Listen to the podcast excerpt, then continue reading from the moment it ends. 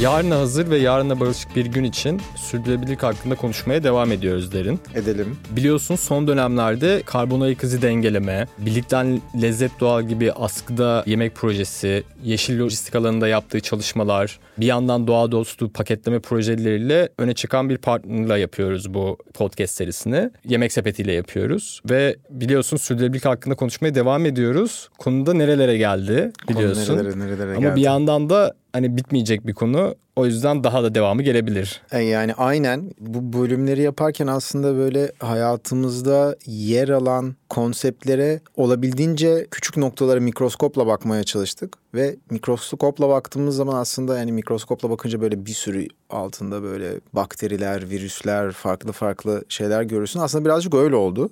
Hayatımızın neredeyse her noktasında gündeme alınabilecek bir konu bu sürdürülebilirlik. Ve bu kaydı dinleyen kişilerin kullandığı mobil cihazlardan, hatta o kullandıkları uygulamalara, o cihazı şarj etmek için kullandığı elektrikten, bu elektriğin ve artık verilerin taşındığı kabloların çerçevesinde sarılı plastiğe kadar o kadar çok şey var ki bıraksan 100 bölüm çıkarırız gerçekten. Ve hatta böyle aklınıza gelmeyen şeylerin sürdürülebilirlik yolculuğu falan gibi bir şeyler de yapabiliriz. Ama şimdi bunları bir kenara bırakalım. 8. bölümde birazcık da toparlamak da istiyoruz aslında konuları. Çünkü bütün bu konuşmalar sırasında aklımızda bir sürü soru takılıyor. Burada gerçekten yalan yok. Ama bu sorulardan bir tanesini bize sürekli soruyorlar. Sosyal medyadan soruyorlar, konuşmalarımızda soruyorlar, konuklar soruyorlar. Bir de Nedir bunu bu her bir de bunu herkes kendine de soruyor. Dünyayı sen mi kurtaracaksın? Dünyayı ben mi kurtaracağım? Birbirine de soruyor. Dünyayı kurtarmak bana mı kaldı? Bu arada şöyle mi soruyor bunu? Ya dünyayı sen mi kurtaracaksın? Vurgu önemli orada. Değil mi? sen mi kurtaracaksın? Ama belki de dünyayı sen mi kurtaracaksın ki en son kelimeden başlayalım kurtarmak muhabbeti bizim çünkü bir- biraz böyle hani tabiri caizse biraz dike, tüylerimiz diken diken eden bir kelime ya o. Yani kimi neden kurtarıyoruz? Böyle insanlık olarak kendimizi nerede görüyoruz? Böyle bir masalsı role bürünüyoruz kurtarmak. Böyle bir prens prenses havalarındayız falan. Ama yani bu soru biliyorsun zaten başka sorular da var. Bize mesela denilen şeylerden bir tanesi de bununla bağlantılı olarak dünyayı sen mi kurtaracaksın'a bağlantılı olarak. Ya bu sürdürülebilirlik falan işlerle biz uğraşmayalım. Muasır medeniyetler seviyesine ulaşan insanlar uğraşsın. Biz zaten hayatta kalmaya çalışıyoruz. Biz metrobüse zor biniyoruz. Dünyayı kurtarmak bana mı düştü ya diye bir yansıması da oluyor bu işin aslında. O yüzden belki de hani soruyu mu biraz değiştirmek gerekiyor? Yani bir şeyleri kurtarmak, birilerinden kurtarmak, bir şeyden kurtarmak veya o kurtarıcı rolü üstlenmektense bir yandan ne yapmamız lazım bizim? E Bana düşen anlattınız? şey ne Aynen. diye mi düşünmek gerekiyor? Ne diyorsun? Yani böyle yapabiliriz aslında. Daha önce ne yapmamız lazım diye soru sorduğumuz zaman doğru cevapları buldunuz. Bu arada muz, miz, maz falan derken hani oradaki birinci çoğul şahıs eşittir insanlık. Kendi kendimize böyle ne yapmamız lazım diye sorduğumuz zaman doğru adımlarda atmışız. Ve hep böyle çok örnek verilir işte biliyorsun ozon tabakasının incelmesinden sonra yani ne yapmamız lazım diye soruyorlar. Onun karşılığında hatta Nobel e, ödülü alan da hatta antroposen kelimesini gündemimize sokan Paul Crutz'ın da içinde bulunduğu bir bilim insanı kitlesi şunu söylüyor. Yani burada CFC'ler var, kloroflorokarbonlar. Bunları elimine etmemiz lazım deodoranlardan ve buzdolaplarından çıkaralım. Tamam ne yapmamız lazımı dinledik ve şu anda işler iyiye gidiyor. Evet ozon tabakası yavaş yavaş yavaş yavaş eski haline gelmeye çalışıyor ama iklim değişikliğinde böyle değil ki abi. Bir de ben bu ozon tabakasının deodorant kısmını nedense çocuk kafamla hep 80'lerdeki böyle vatka giyen insanların saç, Saç şekillerini, saç spreyleriyle Abi. ilişkilendirdim. Hani öyle bir saç sprey kullanımı ve deodorant kullanımı olmuş ki yani ozon tabakasının delinmesine şaşırmıyorum. Çocuk kafamda öyle bir imaj var ama işte buna çare bulabildik. Çünkü çok basit nokta atışı işte deodorantlardaki o durumu değiştirmekle çözülebilecek bir şeydi. Ama yani dünyayı kurtarmaktan bahsediyorsak şu anda e, ve önümüzde bir iklim krizi gerçekliği varsa pek iklim krizi öyle değil. Bir yandan iklim krizinin çözümünü biliyoruz. İşte sera gazı salımlarının etkilerini biliyoruz ve bu sera gazı salımlarını ne kadar düşürmemiz gerektiğini de az çok biliyoruz. Biliyoruz tabii. Ama hani bu deodoranttaki bir maddeyi değiştirmek kadar kolay değil. Çünkü o sera gazı salımı yapan her bir faaliyet hayatımızın o kadar içinde ki bir yandan da modern medeniyetimizi bu sera gazı salınımlarının üzerine mi kurduk diyebilir miyiz? Tamamen öyle. Tamamen öyle. Hani bir laf var ya işte adım atsam para çıkıyor. Öyle miydi? Neydi o? Nasıldı o? Böyle adım atsam para ödüyorum. İşte nefes alsam içtiğim sudan para ya gerçekten adım atsan sera gazı salıyorsun. Ve 1750'lerden beri özellikle bu endüstri devriminden sonra kurduğumuz medeniyeti öyle bir yapıda kurmuşuz ki şu an elektriği nasıl ürettiğini dönüştürsen bile yetmiyor. Yani burada önümüzde bir şey açık, tablet açık.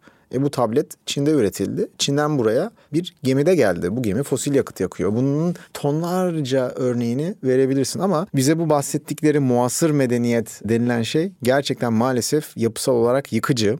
Evet doğrudur belki bu medeniyet kurulurken sera gazlarının etkilerini çok bilemiyorduk ama en azından son 100 yılda 120 yılda bunun etkilerinin ne olduğunu biliyoruz ve bile bile biyosfer için az veya çok zararlı bir yapıyı devam ettiriyoruz. O yüzden işte bu deodoranlar ve buzdolaplarındaki CFC'leri çıkart. Ozon tabakasının incelmesini durdur gibi değil iklim değişikliği. Gerçekten köklü değişiklikler yapmamız gerekiyor. Ya bir de her endüstriyi etkiliyor ya mesela işte uçaklardan gıda alışkanlığımıza. Zaten geçtiğimiz 7 bölümde bunlardan bazılarını konuşmaya çalıştık çok bariz atılabilecek adımlar var. Mesela işte termik santrallerden bahsediyoruz. Onlar Hı-hı. belki daha kolay ama bu yaşam şeklimizle o bağımlılığımızı değiştirmek çok da kolay değil gibi geliyor bana. Bence hiç kolay değil. Ee, sistemleri sürdürülebilir kurmak çok daha kolaydı. Ama mevcut sistemleri sürdürülebilir hale geçirirken de enerji harcayacağız. Yani elektrikli araçlardan bahsedelim. Zaten burada bahsettik. Bir bölümde bahsetmiştik. Yani içten yanmalı motorlu araçlar parmağını şıklattığın anda elektrikli bir araca dönüşmüyor. Yenilerini de üretmen lazım ve eskileri de sonuçta havaya buharlaştıramayacağına göre onları da bir şekilde tekrar geri dönüştürmen veya bir şekilde hayata sokman gerekiyor. Bir, yani bir şekilde bizim medeniyetimizin içerisinde o eski ürünlerin de yer alması lazım yoksa atık olacak. Yani Hı-hı. atıklar da sonuçta çok büyük bir dert. İklim değişikliği diye bahsettiğimiz zaman atıklara dokunmakla birlikte atıkları bazen dışarıda tutan da bir şeyden bahsediyoruz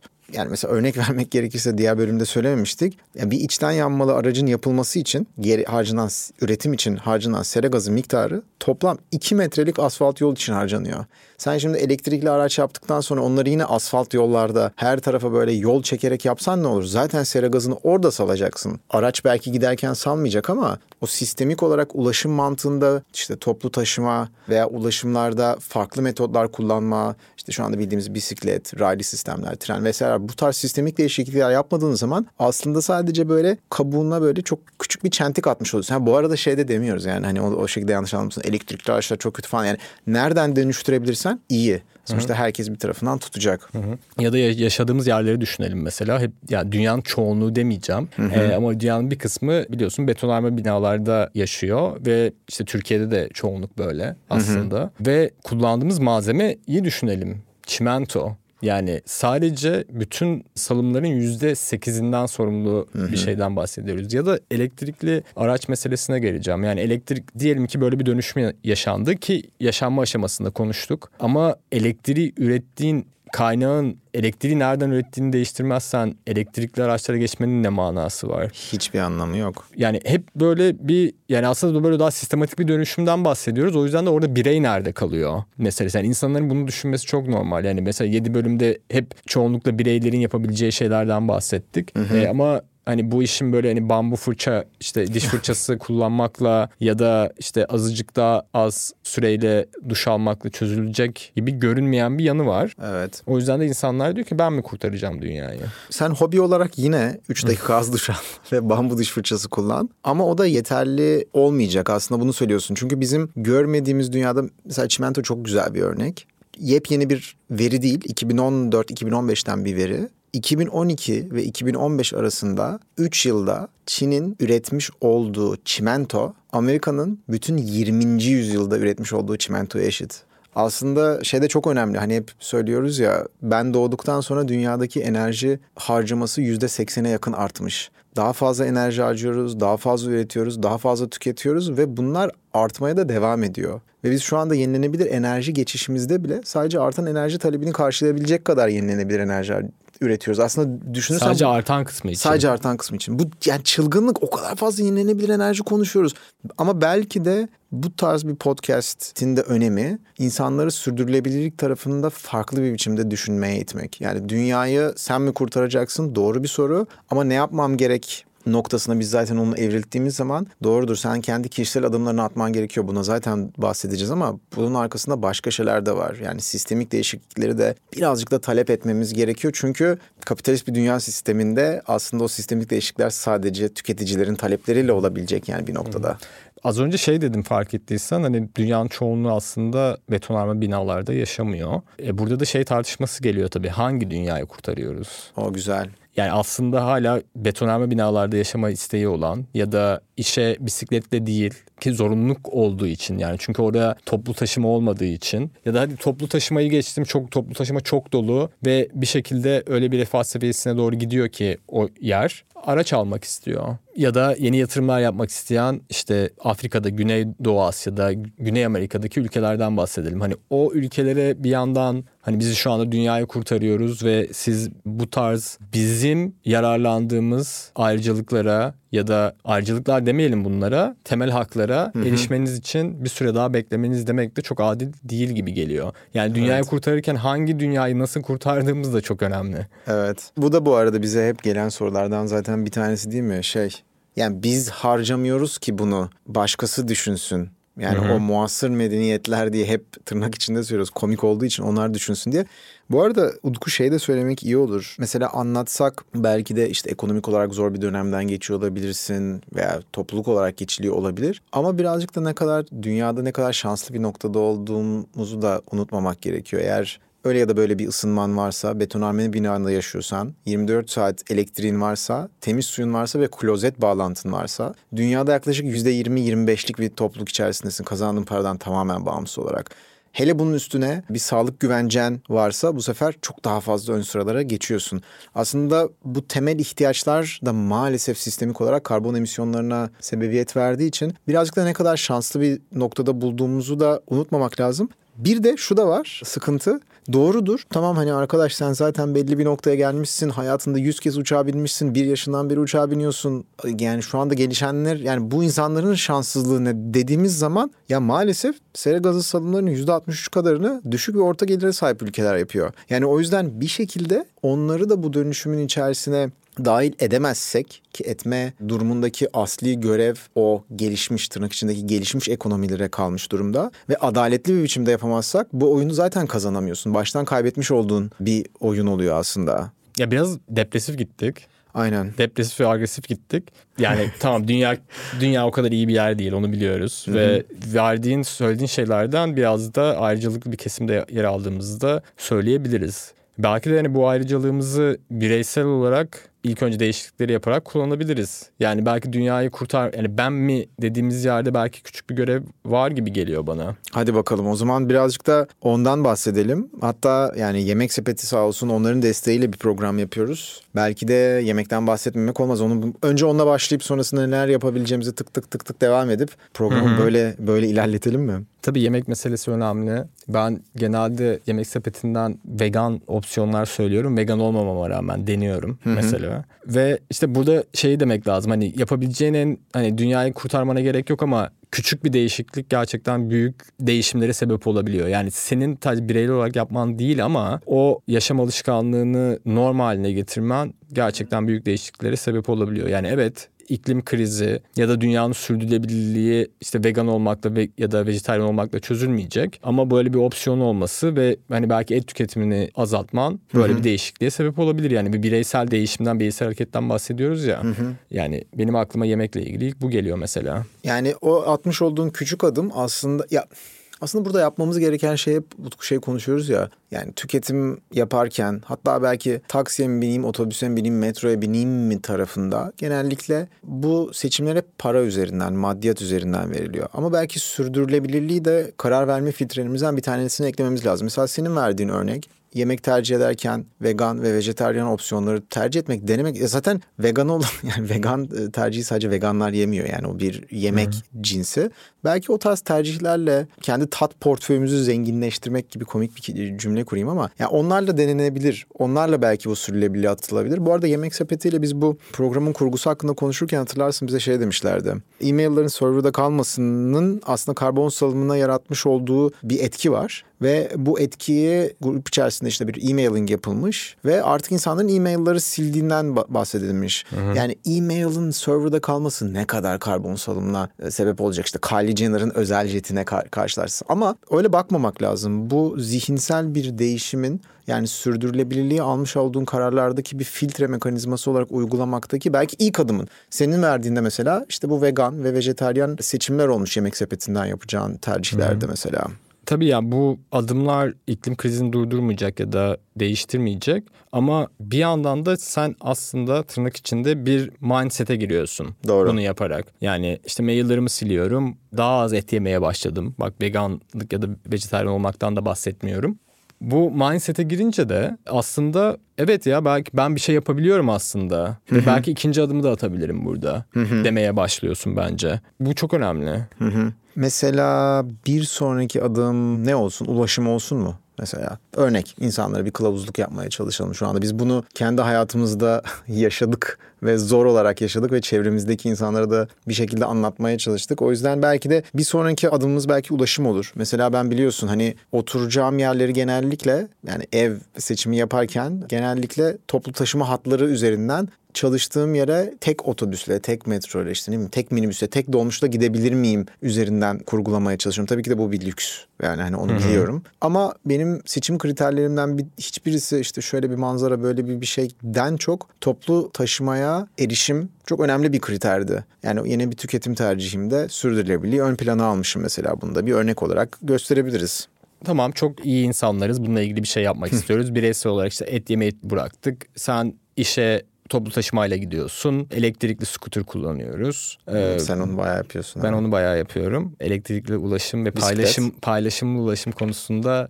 çok ciddi bir savunucuyum bisiklet kullanıyorum. Bunların hepsi çok güzel ama bu bireysel değişimler be, yani benim gördüğüm gerçekten sistematik bir değişime sebep olmuyor. Bunun olması için ikinci bir adıma geçmemiz lazım ve hani bizim üzerimizdeki bu yük hani dünyayı ben mi kurtaracağım yükünü daha atabilmek için ve insanlarla belki bu yükü paylaşabilmek için hani ikinci bir adıma belki hani biraz hani gönüllülüğe belki bir senin ger senin gerçekten sürdürülebilirlikle ilgili yani bunun çevreyle de ilgisi olmasına gerek yok bu arada. Hı hı. Yapmak istediğin bir şeye zamanını ayırmak mesela. Yani bu evet dünyayı o senin yaptığın şey de kurtarmayacak belki ayırdığın zaman da kurtarmayacak ama küçük de olsa belki kolektif bir hareketin içinde yer alabilirsin.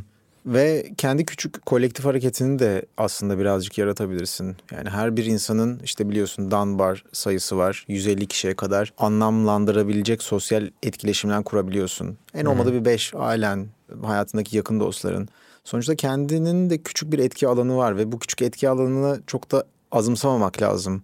Bu edinmiş olduğun bilgileri takip ederek, işte podcastler dinleyerek, YouTube videoları izleyerek veya farklı farklı şeyleri, kitapları, işte makaleleri vesaire okuyarak bilgi edinmesi gereken bir konu olduğunu düşünüyorum. Yani insanın gelecekle ilgili bakıldığı zaman. Bu arada şey de çok önemli. Hani sadece yani işte benim belli bir işim var, belli bir yaşamım var, belli bir çevrem var. Burada hiçbir şey yapmıyorum ama işte gidip iki saat gönüllülük yapıyorum ya da iki saat bir projeye katılıyorum. Bunu yapmak zorunda değilsin. Yani çalıştığın şirkette bir değişime sebep olabilirsin. Aynen öyle. Ee, ya da çalıştığın şirketin belki yani girişimcisindir, sahibisindir. Orada bir şey yapmaya çalışabilirsin ya da yani gerçekten karar alma mekanizması içindesindir ve bir şey yapmak için orada söz söyleyebilirsin. Hı hı. Hani bu şey değil. Hani bunu yerel yönetimi yap- yapabiliriz, şirketlerin içinde yapabiliriz, apartmanda yapabiliriz. Hani o yüzden ben bu genel dünyayı kur yani dünyayı kurtarmak için Birleşmiş Milletler Konferansı'na gidip orayı basmak ya da orada delegasyonda bulunup orada kararı etkilemek gerekmiyor. Aynen. Yani bulunduğun şirketin içinde de bu değişimi yapabilirsin yani. Mesela Yemek Sepeti'nin de burada bir örneği var biliyorsun. Ben de oraya girecektim. Aynen öyle. Yani şirket deyince dönüşüm deyince ondan da bahsetmemiz zaten gerekiyor.